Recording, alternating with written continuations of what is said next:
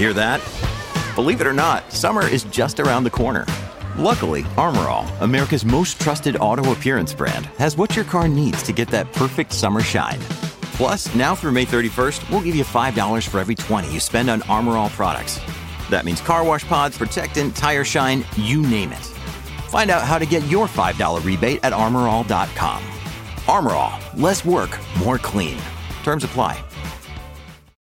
When you need mealtime inspiration, it's worth shopping Kroger, where you'll find over thirty thousand mouthwatering choices that excite your inner foodie. And no matter what tasty choice you make, you'll enjoy our everyday low prices, plus extra ways to save, like digital coupons worth over six hundred dollars each week. You can also save up to one dollar off per gallon at the pump with fuel points. More savings and more inspiring flavors make shopping Kroger worth it every time. Kroger, fresh for everyone. Fuel restrictions apply. What is going on, Diesel Nation? We're excited to have you guys with us today on the Diesel Podcast. If you're watching this on YouTube and aren't subscribed, make sure and click the subscribe button, like, comment, let us know what you think about the episode. If there's any particular guests or topics you'd like to have covered, we're always checking your comments on there and love to be able to get your suggestions on the future episodes. And that's exactly where today's came from. We had chatted with an emissions lawyer uh, earlier this year, I think it was in January, and one of the things he had mentioned was some potential changes that the E P A was going to be doing as far as what they um, are enforcing, what they look towards, where all their resources are dedicated. So today we're going to be chatting with Stuart Cables, and he's going to be answering the question of what has changed um, with the E P A's focus, and also a major, um, a major thing that happened recently, which was the E P A and eBay and a two billion dollars fine. So we're going to be chatting with him about both of those, some of the fallout that's happened, and then asking some of the questions that you guys have posed to us. So definitely look forward to chatting with him today. Before we get to it, though, I want to remind you our friends over at Kershaw Knives have a twenty percent off site-wide code for you. If you use code diesel twenty twenty-three at kershaw dot k a i u s a dot com. It's a great way to save some money, get some really cool gear. So if you need a knife for hunting, fishing, et cetera, something around the job site, they've definitely got you covered with a bunch of choices. They've had a whole bunch of releases in twenty twenty-three, and definitely make sure, head on over and check them out if you're in the market. All right, let's get to today's podcast with Stuart Cables and talking about the E P A's focus and also the case with eBay. Stuart, welcome back to the Diesel Podcast. I always enjoy our chats. There's so much incredible information and questions you're able to answer for our audience, and I know that we have a lot to chat about today, so I won't uh, I won't delay or anything like that. We can just kind of get right into it, but thank you for your time today. Yeah, sounds good. I'm always happy to be here, Patrick. Um, I love doing the podcast. It's always a lot of fun and sort of educating your listeners about what's going on in the in the diesel world and the in, in the sort of uh, E P A lawyer world. world. Well, one of the big topics you covered with us earlier in the year was about the compliance initiatives and how the E P A will update them. I'm not sure if it's every three or four years, but you had talked about that being a major thing for us to pay attention to this year. And I know that I think that came out this summer or maybe towards the end of the summer. Um, I wanted to ask you what happened with it. What does it change, if anything, or what is the focus of the E P A for the next, I think, three years? Yeah, definitely. So the aftermarket defeat and tampering devices have been removed from the E P A's compliance initiative. And that was effective in June of twenty-three. So yes, it was over the summer. The um, sort of uh, underlying information related to that is that the E P A is no longer making it a priority to enforce on companies that have uh, allegedly uh, defeated emissions or tampered with emissions, okay? But what's happening in reality is that because so many people have gone compliant and because so few people are still violating, the E P A is mostly Uh, just not doing civil enforcements as much anymore. And the way that they're looking at it is if there's companies out there or individuals out there who are still installing aftermarket defeat devices, selling them, manufacturing them, importing them from Canada or wherever, they're primarily going after the people um, under a criminal liability theory. So they're charging them with felonies, conspiracy, Uh, felony to, uh, excuse me, conspiracy to violate the Clean Air Act, and then felony tampering or aftermarket defeat charges. So um, I would not, I would say for sure that things have not slowed down from a enforcement perspective. They've changed to go primarily from a civil side to a criminal side. I've been getting a lot of criminal referrals recently from people I've been talking to. Um, those are very serious, obviously something that we want to stay away from for a listener. Um, but it's it's not it's not stopped. They haven't u- reviewed the compliance initiative as uh, reason or incentive to stop enforcement. The enforcement is narrowing down. It's becoming a lot more criminal-based and a lot less uh, civil-based than it was before. One question I had with that, it just, just popped up, was for some of those cases that may have started before the compliance initiative changed, does the focus now change? Like maybe say they were talking civil before, where now they're like, nope, we're just going to go straight criminal. Because you talked about that before on the podcast. So does it affect people that may have gotten letters or visits prior to June of twenty twenty-three? It can. Um, many of my clients are people who have gotten visits or letters from before the compliance initiative ended. I think it really matters whether or not those people are still selling defeat devices and whether there's evidence that they're engaged in the sale or the installation of those devices. I think for the most part, there has to be a lot of evidence for the Department of Justice to continue to enforce on those people and bring criminal charges against those people.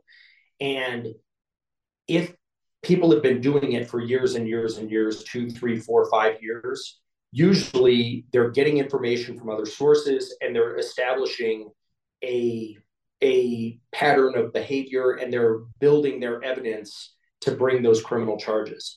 They only need one, two, three instances to actually bring criminal charges for violating the Clean Air Act. They like to have a lot more. They like to have a lot more charges than that in order to proceed forward, because if there's a problem with, you know, certain of the charges or there's some kind of an issue, they like to have backup. Okay. That makes a lot of sense. And when I saw that, that, uh, the, the change, I, I, you know, I'll pay attention to what's being said on social media and different media outlets. And I would hear different things. You know, some places would say, hey, nothing's really changing at all with it. And other places or other people would say, well, defeat devices aren't on there. Is it back to the old days? Are things, are they just not focusing on it at all? And the resources aren't there. And it's kind of like, you know, going back in time. So that's why I wanted to start the podcast with asking about that, because I think it bridges a, a good gap between our last episode and where we're going to spend the bulk of our time today, um, is just understanding what that really means in actuality. Yeah, it, it definitely does not mean that things are back to the old days.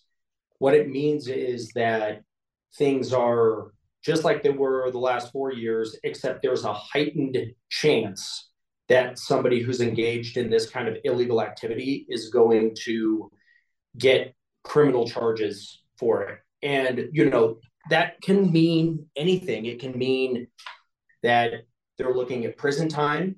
It can mean that they're looking at substantial fines. It can mean that they're looking at felony counts, which of course means that you're losing your right to vote, you're losing your right to possess firearms and use firearms. Um, you know, there's a lot of really serious consequences related to the continued enforcement. And it it it is not back to the old days. In fact, it might be more serious than it was before. It's just that there are so many fewer violators that the scope of the E P A's investigations and the Department of Justice investigations is narrowed down to get the people who they believe are true criminals at this point, since they've had all this notice and all this time to become compliant, regardless of whether or not they came under enforcement. Everybody knows the parts are illegal. Everybody knows you can't manufacture them, you can't sell them, you can't offer for sale, you can't install, you can't sell a vehicle that has them installed.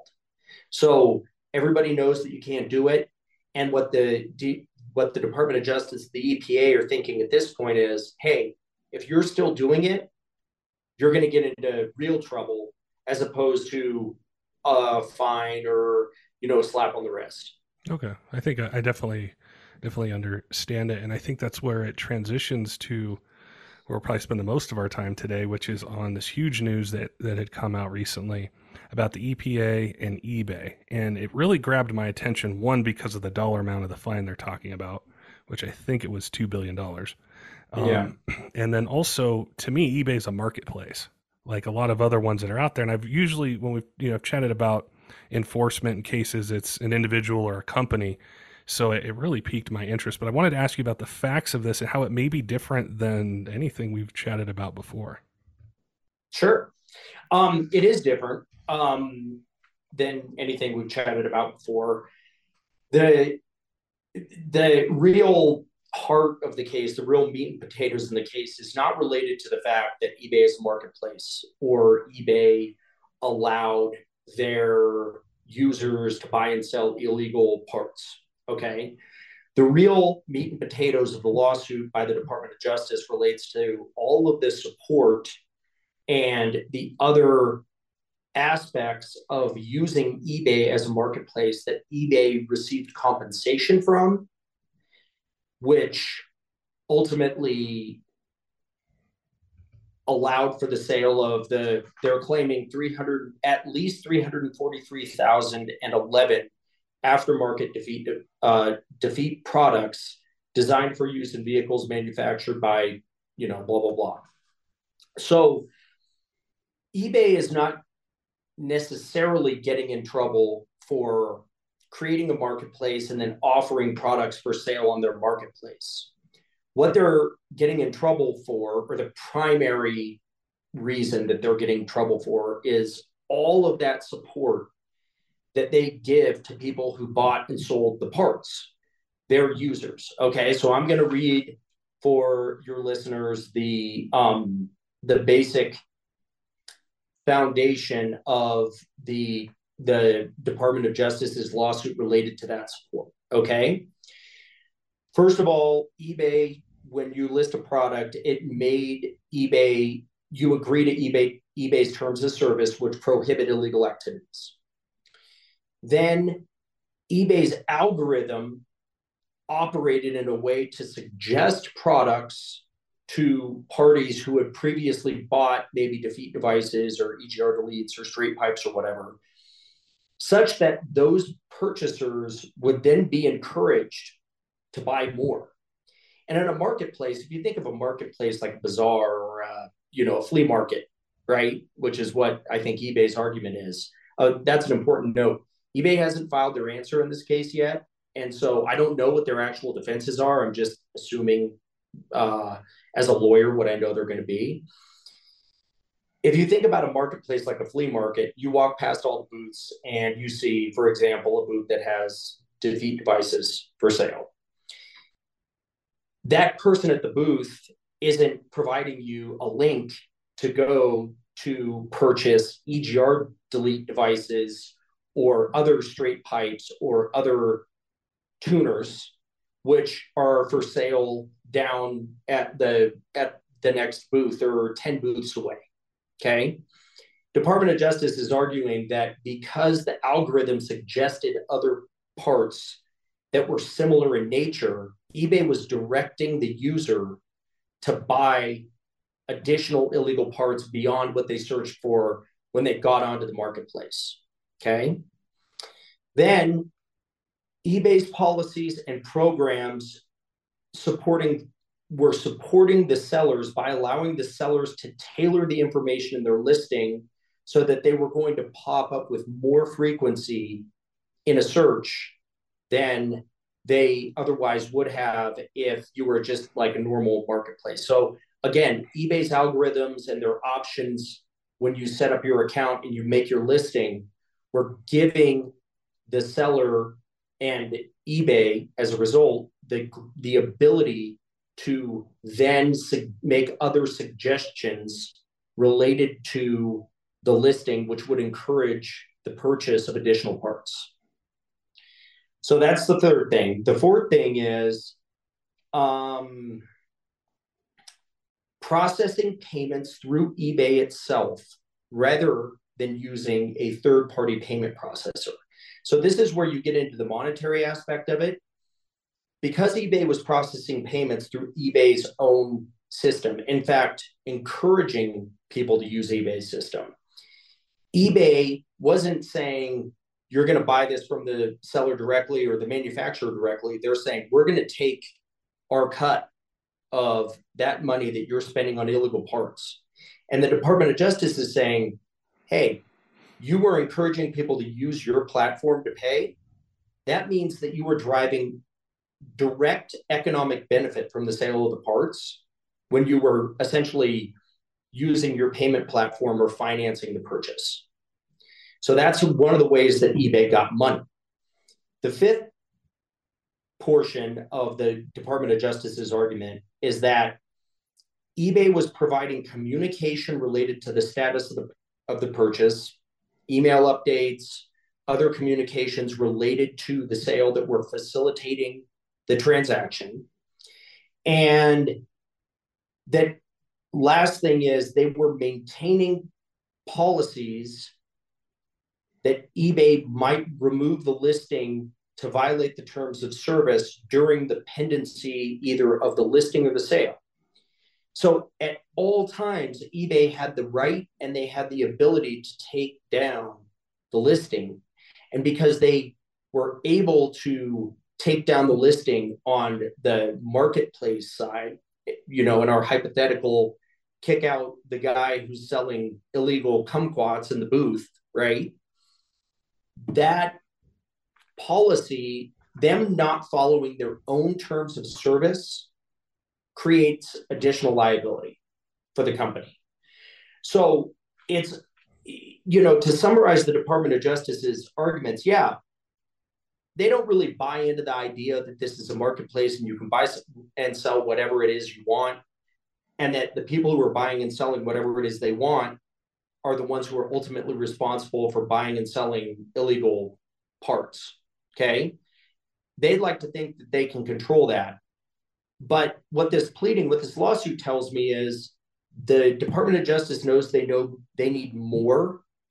And what they focused on is the infrastructure surrounding the sale of the part, where eBay derives direct economic gain, and they control the flow of money, and they control the flow of the of commerce between the parties, which is really facilitating the transaction. Because but for eBay facilitating that transaction, we don't know, or it's unlikely, that the part would ever be sold.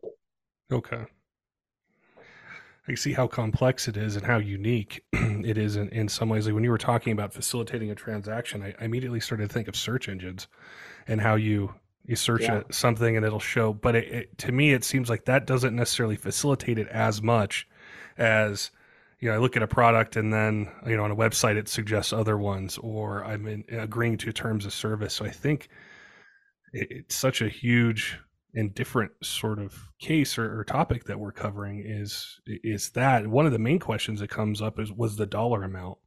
And I'm sure it translates somewhere to the number of violations that they think could have happened, or the, you know, the minimum. But at the beginning of the podcast, we talked about how the compliance initiatives have focused more into being criminal.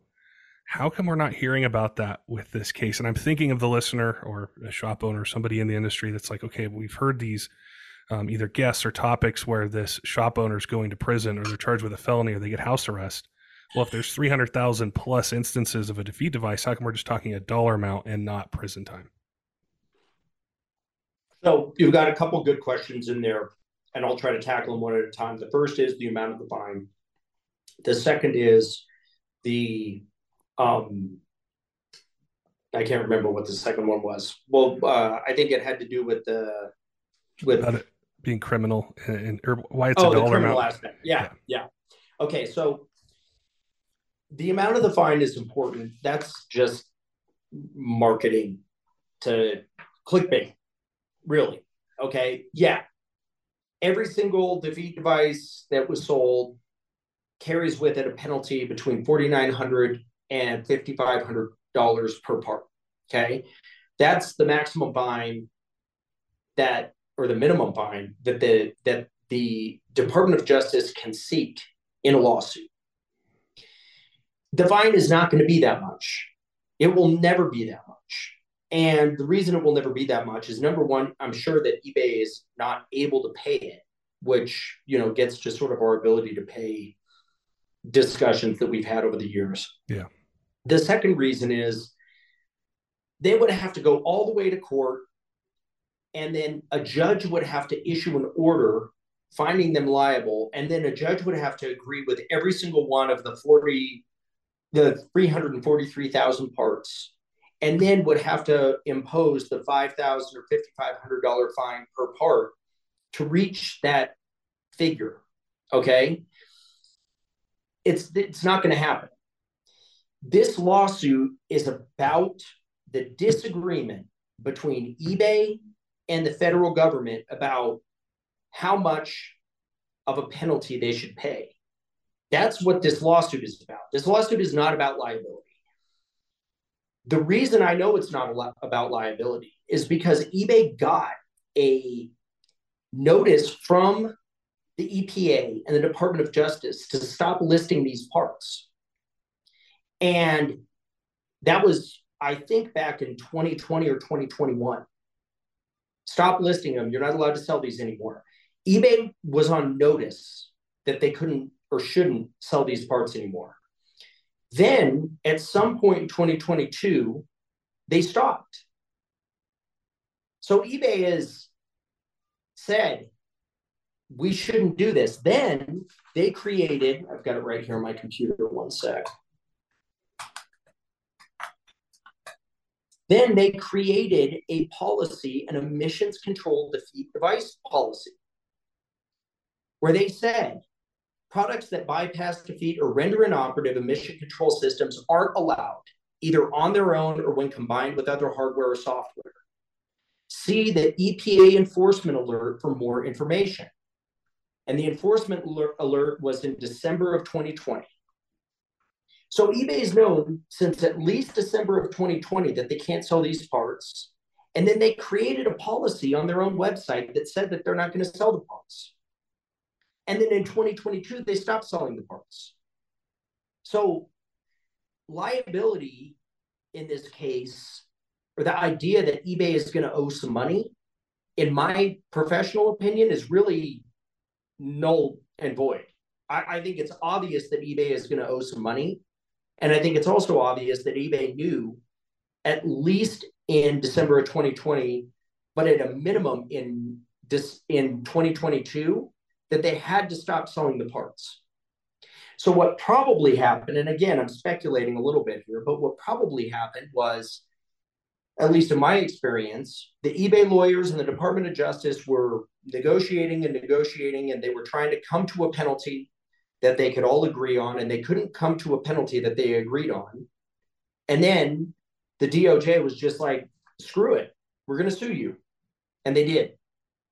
And there's other claims in this lawsuit I think it's important to mention, which is, number one, Uh, dis- eBay distributed in commerce uh, products that violated the Toxic Substances Control Act.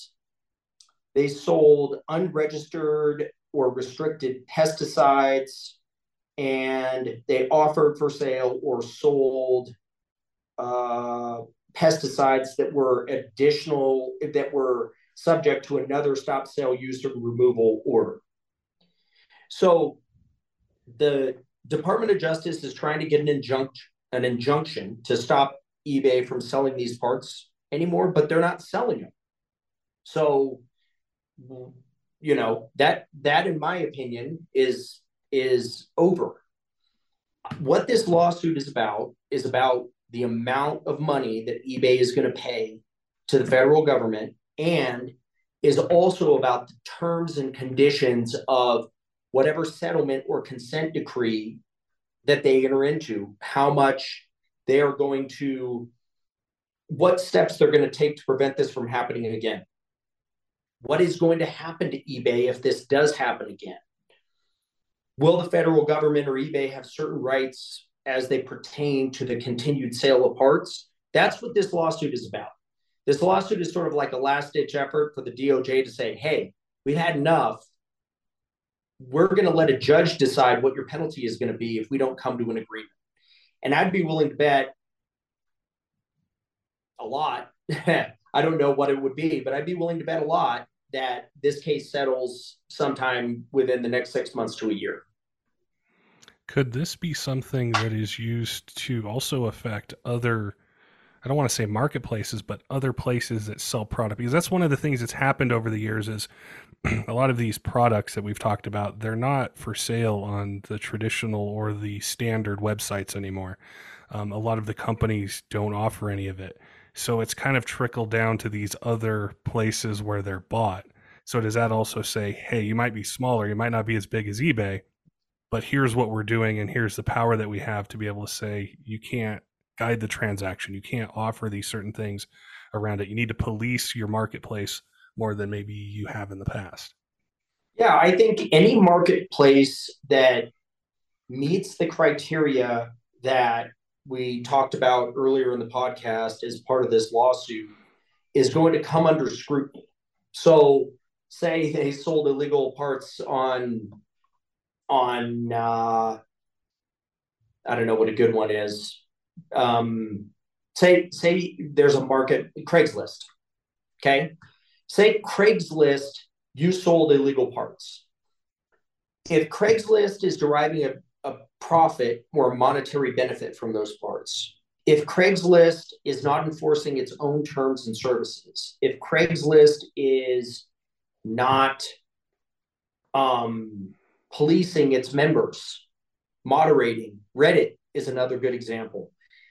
There's a lot of marketplaces out there where people, where companies don't get a cut of proceeds. Those are genuine marketplaces, but anytime you have these sort of rules and restrictions in place of a moderated community or a community or a marketplace where people are buying and selling things and it they're illegal parts, eventually they're going to get shut down. I mean, Craigslist got shut down for, uh, you know, casual encounters and things like prostitution back, I don't know how long ago it was, five or ten years ago, right? So a genuine marketplace where the buyer and the seller are the only ones who are liable is not really something that exists, because there's these boundaries within the law that companies or marketplaces have to follow in order to comply with the law. But I don't know of any other marketplace where people are buying and selling. Maybe a forum would be a good example. I don't know what's going on in the forums these days. Back when I got started fifteen years ago, as you know, when you were at A T S, Patrick, the forums were a big deal. I don't know how much of a big deal they are anymore, but I suppose it's possible that you could only have the buyer or the seller liable, but there is going to be liability for marketplaces on some level with the D O J, no matter what. And that brings me to the previous question you asked about why why does eBay not get criminal charges for this? So there's a couple reasons. And again, this is speculation, but you know, based on my professional experience. The first reason is I'm sure eBay's got really good lawyers, and they might have started out, they meaning the D O J might have started out with the idea that you were going to get criminal liability for this and that. And then the really good lawyers went in to the meetings that they were having with the with the E P A and the Department of Justice, and they were like, well, you you know, this isn't really a criminal case, this is a civil case, and blah, blah, blah. And the E P A and the D O J knew that they were, they had an uphill battle for criminal liability, and so they decided that they were going to do it on a civil side. Same as E Z Lynk, right? I don't know exactly what's happening with that lawsuit, or maybe it was E F I Live. I think it's E Z Lynk, right? They got sued? I believe so, yeah. Yeah. E Z Link's the same type of a situation. They got a civil suit instead of a criminal suit. And the reason they got a criminal suit was because the, the claims weren't as strong on a criminal side as they were for the civil side. Remember, for a civil lawsuit, you only have to pr- prove as a as a plaintiff's attorney, as the D O J, you only have to prove that something happened by what's called the preponderance of the evidence. as opposed to beyond a reasonable doubt. Preponderance of evidence, it means more likely than not. Some attorneys say more than a fifty percent chance it happened. Um, really, it's more likely than not is, is like the standard that lawyers use. Is it more likely than not that eBay violated its terms of service and facilitated the sale and derived a, a financial benefit from the sale of illegal parts? That's a heck of a lot easier standard to prove than the standard of beyond a reasonable doubt. No reasonable person in their mind would believe that eBay is innocent of these charges. So the The ultimate goal from the E P A and the D O J always, no matter what, is to stop future sales. We've, we've talked about that many times on the podcast. It's always to stop future sales. And because that's their goal, the D O J is always looking at the best way to achieve that. With a big company like eBay, the best way to achieve it is to get eBay to agree with the D O J in a settlement agreement or a consent decree. I guess it would be a settlement decree, uh, settlement agreement since they already filed a federal lawsuit. Get them to agree voluntarily that they're going to stop doing it. That's the easiest way and the best way for the Department of Justice to get somebody, anybody, to stop doing something. So that's the first reason, is, is the standard of proof and the nature of a civil lawsuit in comparison to a civil law or a criminal lawsuit or a criminal charge. The second reason is eBay is a massive publicly traded company.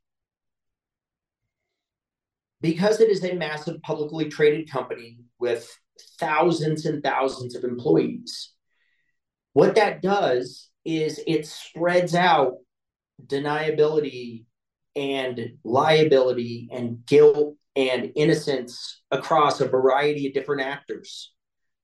Is it eBay's marketing arm that decided this was okay? Was it their finance arm that was accepting credit card payments that decided this was okay? Was it their sales department where the sales department said, oh, well, you know, you can sell these, I think we're fine? Or did it go all the way up the chain? Did it go all the way up the chain to the board of directors, the executive officers of the company, the C-suite officers, the C E O, C F O, C O O? Who was it? Who at the end of the day put their put their stamp of approval on eBay's decision to let these sales continue? That is really, really hard to prove. And it's especially really hard to prove with the heightened burden of proof that yeah. you have in a criminal case. It's a lot easier to prove that Corey Willis did a thing, right? Him personally, because he's a guy. Or take your pick of anybody you know that's gotten, who's appeared on your broadcast, who's gotten a criminal charge. Travis Turner, who I've gotten to know, got to know all about his case after he did the podcast with you.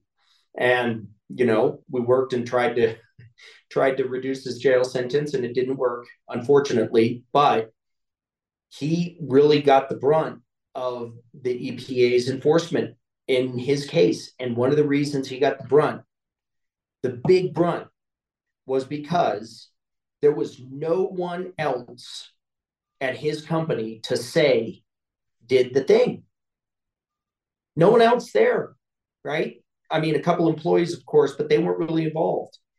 And so Travis, as an example, I mean, he got a criminal charge, and the D O J is proceeding with evidence in a criminal case where, hey, we think that Travis, you can be held responsible criminally for this because we know your name is on emails or whatever the case may be. eBay? Who knows? There's like three, I mean, maybe it was a consulting firm. Maybe they were relying on advice of counsel. We don't know. We don't know. And, and the Department of Justice does not bring cases they can't win. They almost never lose. And I know that all of my, all of my government-hating listeners and your government-hating listeners, they hate to hear that, but it is true. They almost never lose. And if they're bringing charges or they're making you a target of an investigation or they're suing you, there's something there, right? So the reason that eBay, big company, big violator, at least according to the D O J, isn't getting criminal charges is because it's really hard to demonstrate that an individual or a certain group of individuals did something there. Now, Volkswagen, the original violator, right? Volkswagen got criminal charges and a criminal penalty, and the company had criminal liability, but it was still criminal as to the company. And that company went on probation, not an individual. Now, in, not a domestic U S individual. There were people in Germany who got in a lot of trouble. Point being, the bigger the company, the more spread out the liability, the more spread out the responsibility, the more difficult it is to prove that one or two or ten, as opposed to a thousand people did it. And it's just an easier way to get for the E P A or the D O J to get that company into compliance without saying, hey, you know, we're going to, we're going to go with a criminal case. Civil case is a lot easier. That makes a lot of sense, because I think the initial reaction from the stories that you mentioned or other ones um, that people have shared of their cases is we think of them as being really intense, really severe penalties. And then we look at the amount of products that were sold and we think, well, why isn't that criminal? So I think understanding how it's approached and the structures of the companies is important. A question I thought of with this is it was three hundred plus thousand of these instances of these products being sold. I'm sure someone out there is listening and thinking, okay, so they have the information of who sold these. Maybe somebody sold ten of them, twenty of them. Maybe they sold one. Could this progress into something if the E P A or the Department of Justice wanted to, to say, we want all the information from all those, all the sales? It already has. I'm, I represent multiple clients whose enforcement actions have initiated with documents from eBay. Okay. eBay has given the Department of Justice through discovery process or a request for information, I don't know, everything they have, I would assume. And everybody's name is on those documents. Not maybe their personal name, but I represent multiple people that have been charged criminally or sued civilly based on information that the D O J and the E P A have gotten from eBay. Okay. Uh, that's where in these discussions, a lot of times when I check the comments on YouTube or on some of our posts, I'll see comments that where it doesn't apply to them, or it's it, it it doesn't directly affect the person or the state or the county that they're in. And one of the takeaways I always have from our conversations is it does not matter. So I always like to ask those questions because I want people, I want to help them just to understand the issue or what's going on so that they they see it clearly and they could find the information, because this is really tough to find. If you search no, it- Our yeah. conversations, I can't think of many places where what we discuss is discussed other than you and I. Yeah, I can't either. And it's pretty surprising, honestly, uh, because there is a tremendous, um, there's a tremendous thirst for knowledge about these cases, right? And you know, that's why I love to come on the podcast, because I do, I, I like to tell people what I know. I free, freely admit I make mistakes. I freely admit I don't know everything I'm talking about, but I do know a lot and I can tell people what I know. So the, this argument persists about this not being applicable in my state or my county because there we don't have smog or we don't have emission controls, blah, blah, blah. It's all complete bullshit. Excuse my French. This is a federal law, the Clean Air Act, that applies to every city and every state and every county in the entire U S, including Alaska and Hawaii, where I've represented parties in both of those states, neither of which have smog requirements.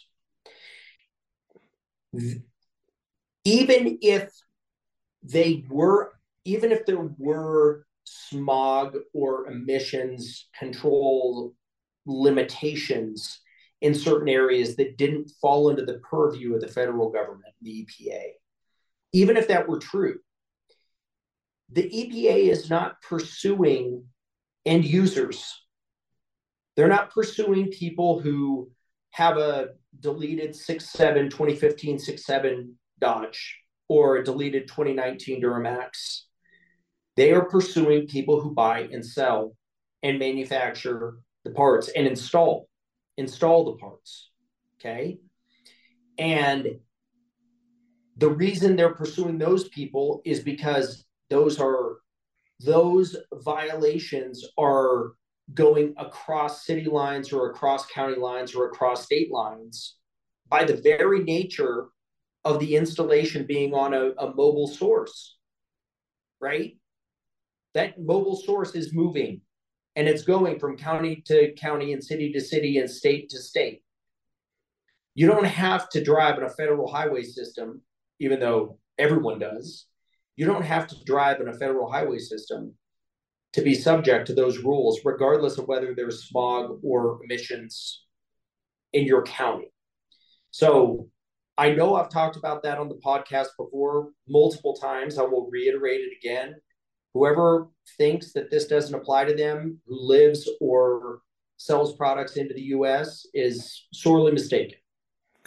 I'm glad you answered that question. I didn't ask it, but somebody had had asked that, and they said, what if I never drive on a federal highway? Does it still apply to me? So you inadvertently answered one of the questions wow. from the audience. That's how much they care about deletes?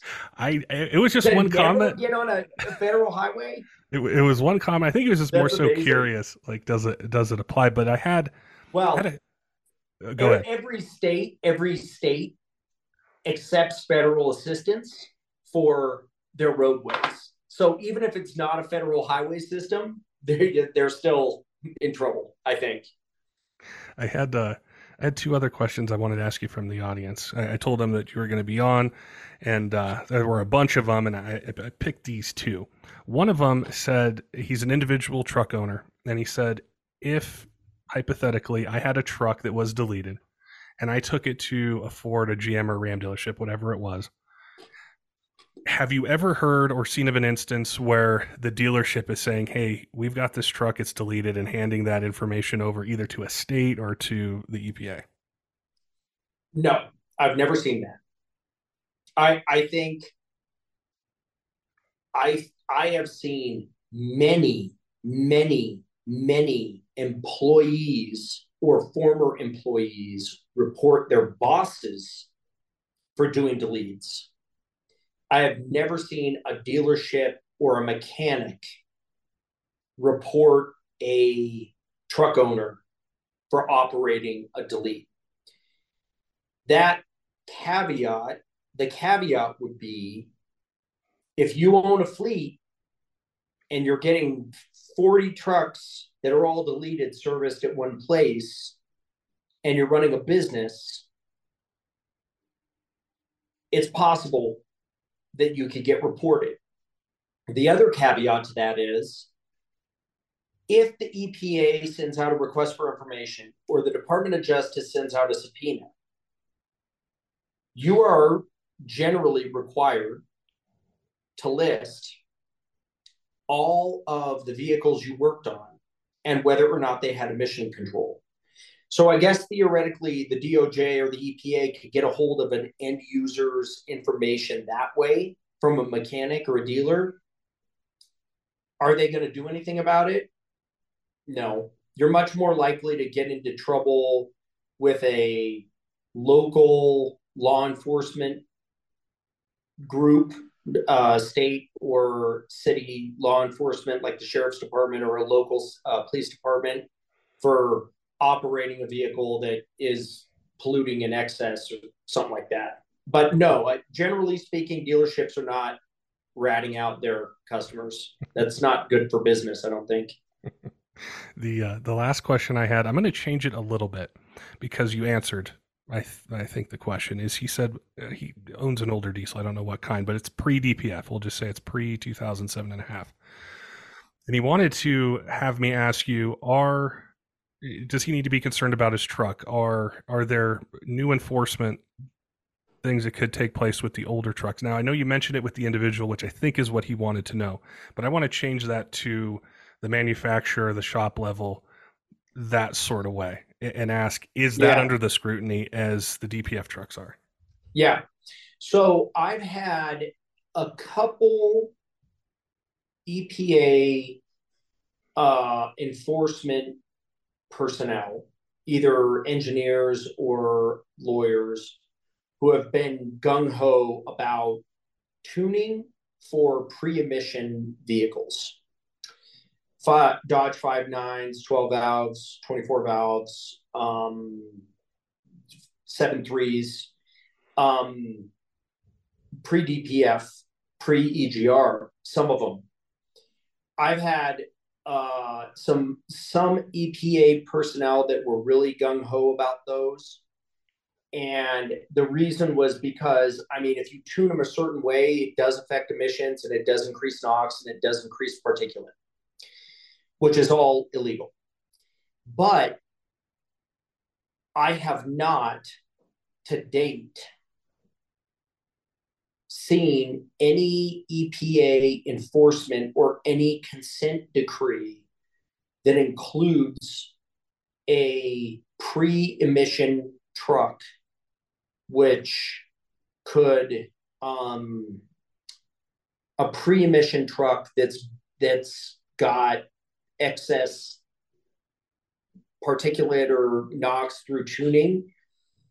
Um, the reason is because I, and this is my interpretation of the conversations that I've had, but the gap between the stock tune on a pre-emissions vehicle and a race tune on a pre-emissions vehicle is not creating a substantial amount, it is much emissions pollution than the gap between an emissions vehicle and a deleted vehicle, if that makes sense. Yeah.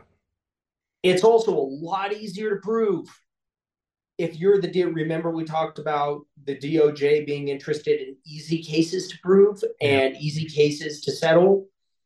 It's hard to prove that so-and-so's seven three tune, the, you know, nightmare, you know, black cloud tune produces a demonstrable amount more NOx and particulate. Of course it does, but that much more than the than than a stock tune does. It is not hard to prove that a deleted vehicle produces more emission. And the reason is because the nature of deleting a vehicle, of removing the emissions, is itself the violation. It's not the it's not the tune to make it dirtier or cleaner or whatever. It is the nature, the actual nature of the violation is to remove the emissions. That, that makes sense. sense. Yeah, it does. Plus, think of those older trucks, they're they're not being made anymore, they're dwindling. I don't know how many hit the salvage yard per year yeah. or get wrecked.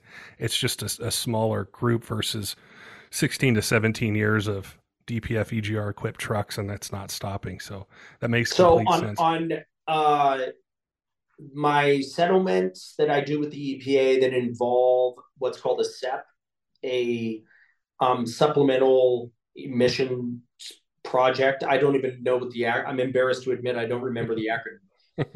A S E P is a, is a program that you can engage in to, to do something besides pay like a straight monetary penalty. And the one that the, that the E P A loves is replacing school buses. So some of my clients will sign a S E P, and they will promise to buy two school buses or three school buses for a local school district in their area.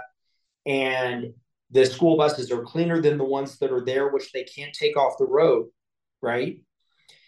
unless there's a replacement.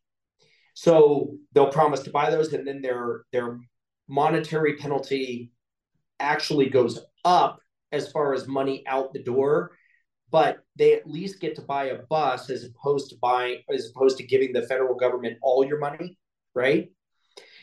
One of the requirements in those S E Ps is that the vehicle that you're replacing be destroyed.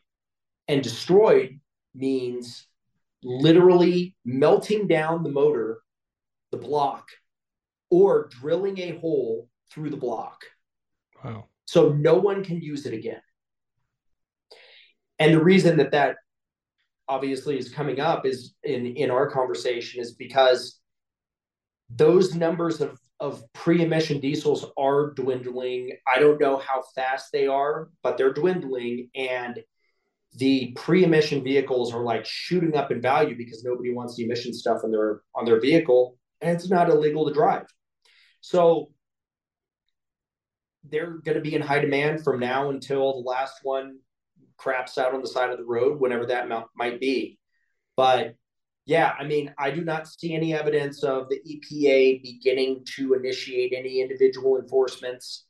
I will say I see a lot of evidence that disgruntled employees are reporting their employers for deleting, and most of the time that doesn't go anywhere, but sometimes it does. So, you know, that's something to be worried about. You don't have to worry about taking your, you know, ninety-seven, ninety-eight, twelve valve. But is it a ninety-seven still twelve valve? I can't yep. remember. Yep. Um, yeah, in, into uh, into the Dodge dealership to get it worked on. You should be okay. Well, I appreciate you chatting with us today and answering the, the the listener questions, but then also yeah. taking a dive into the E P A case and then also the compliance initiatives and how those change. There's a lot of clarity we got. I always enjoy chatting with you, the knowledge that comes from it. And uh, yeah, I appreciate your time today. Yeah, I'm happy to come on anytime. Um, and your listeners, you know, uh, I wish them the best of luck, but it's, it's a changing, it's an ever-changing landscape. So don't think that just because the compliance initiative is gone that you have a free rein to do whatever you want, because it's like much more the opposite of that than than what we're talking about. Don't forget, diesel fans, make sure and head on over to Kershaw dot K A I U S A dot com. Use code diesel twenty twenty-three for twenty percent off site-wide. It's a great way to save some money, get some really cool gear. So if you're in the market for a knife or hunting, fishing, E D C, something around the job site, they've definitely got you covered with a whole bunch of new releases in twenty twenty-three. So definitely make sure, head on over, check out their website, and use code diesel twenty twenty-three for twenty percent off your order. Also want to give a shout-out to some of our Patreon supporters, Tyler Lowen of twenty-three Diesel. Um, J. Cole, John, all of our other Patreon supporters, all of you who subscribe on YouTube and podcast apps, follow us on social media. We appreciate your support here in year seven of the Diesel Podcast and look forward to bringing you more of the content that you want to hear in twenty twenty-three. Until next time, keep the shiny side up.